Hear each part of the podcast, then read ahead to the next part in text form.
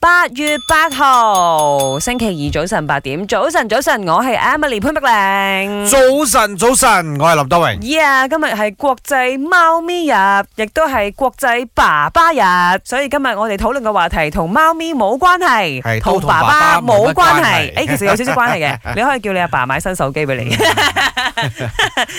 讀緊書嘅時候啦，係啊係啊如果唔係啊係父母買，究竟邊個買喎？真係嘅，真係係嘅。咁啊，點解講到手機呢？因為呢排你可以見到好多人換新手機，哎呦，我嘅社交平台呢，不斷地俾大家嘅新手機洗版啊。然之後呢，遲啲咯，九月咯，你知道啦，啲生果機啊，每年總會出一次手機嘅，嘅搞到我啊心喐喐喺度諗啊，我到底要唔要換新手機好啦？呢個係上幾一代啊我係十三？OK，啊，兩年哦嗱，我平即均係你係隔咗一代啦。我平均兩年換一次嘅，差唔差唔多係咁上下，係係但係因為係，我誒手機代言啊嘛，啱啱啱所以。我應該就每年啦，或者每半年就換一次。咁林生，你係因為代言嘅關係，你就自己係如果我自己誒啊 keep 住用嘅話，我會用到部機咧壞咗或者跌爆咗，我先換機嘅。哦即係我唔係話跟 trend 去跟住佢，哦出新嘅我就要換，出新嘅我就會換。我既然佢仲用得，咁我就繼續用㗎啦因。為我哋身邊有啲朋友啦，好似我冇記錯嘅話啦嗯，阿明係每年都換嘅，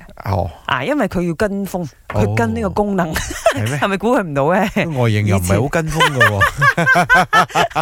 有啲 人係中意跟 trend 嘅， 用部手機咁跟啊 trend，顏美欣都係跟到貼㗎啦。佢算係冇啊，佢上一部機佢三年先換啊，哦，OK，係啊 OK，OK，係啊，佢 OK 老公就會換啦，每年都幾乎。咁佢老公做手機啊嘛，冇辦法啦。係係係。咁我咧其實以前啊，嗯細個唔識諗嘅時候咧，嗯我係跟風嘅，我係每年都換嘅。喺我過去嗰四五年啦，都係平均每半年至一年換一部啦。啊，咁如果我自己嘅話呢，我就會睇部機幾時巡，佢唔巡嘅話，一日我都唔會換機。你知唔知今日我睇嗰啲 Facebook comment 好犀利啊？首先有百幾二百個 comment 啦，咪大家好積極啦。然之後我哋睇到大家係咪平均五年換一次啦，或者用到電話叻到唔知想點先換啊啦。好似我琴日拍戲嘅時候，我嘅化妝師同我講：，哎啊，林生，誒，聽講新機又要出啦喎。係啊係啊係啊係啊係啊，膠啊，粉紅色噶係嘛，啊，接嗰部好靚啊，前面 full screen 嘅喎，係啊係啊哦呢啲咁嘅嘢啦。跟住我你呢部機用幾耐？你係咪拍緊邊一部戲嘅時候？因為嗰陣時出咧，你話好好用，我就攞嚟睇下睇下。嗰陣時換咗，大概都有三四年前。三四年前我覺得 OK 啦，係啦，我你都啊算係咁係啊。啊就咁啊，真係可以可以哇換翻我我又部啦。嗯我又未得喎，我平均兩年啊。咁啊，今日咧就八卦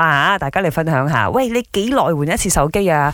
幾耐換隻電話啊？咁就要睇下啲唱歌啊，幾時有 promotion 啊，送電話咯。平時都唔需要自己換嘅，依家陣啊，佢哋送嘅電話仲多到啊流水啊！啊，我係 Vincent，基本上都係兩年換一次電話，因為係某個台每日每兩年都會 renew 一次 contract 嘅。等佢嘅生果機，我就攞個新嘅機啊俾我老婆，等我老婆嗰架咧就我用，以此類推啦，每兩年換一次 package，so 次次我都係用俾我老婆舊兩代嘅嗰架生果機咯，就係咁咯。